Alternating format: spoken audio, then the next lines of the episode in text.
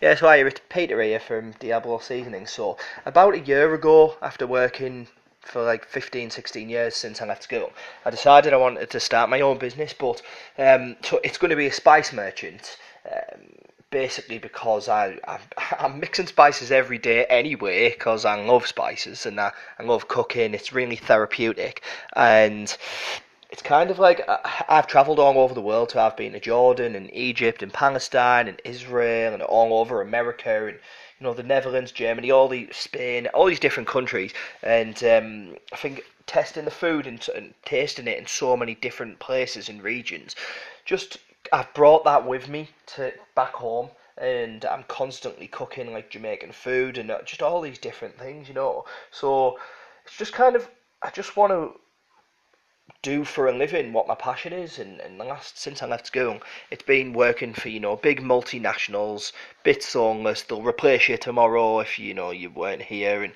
I just want to do for myself. So what better way than to kind of I think what I need to do is become more of like a media company. So do reviews, do um, it means I get to eat in restaurants, uh, some beautiful restaurants around here, and um, just kind of talk about food all day, post it on social media.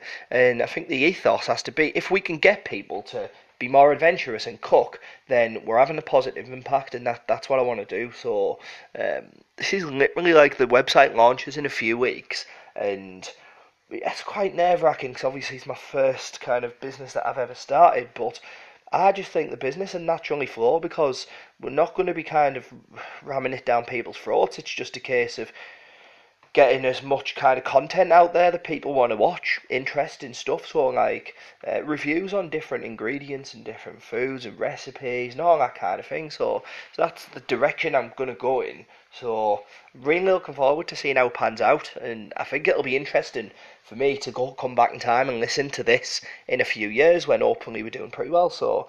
Um, fingers crossed the future me is pretty happy about this decision so we'll see how it pans out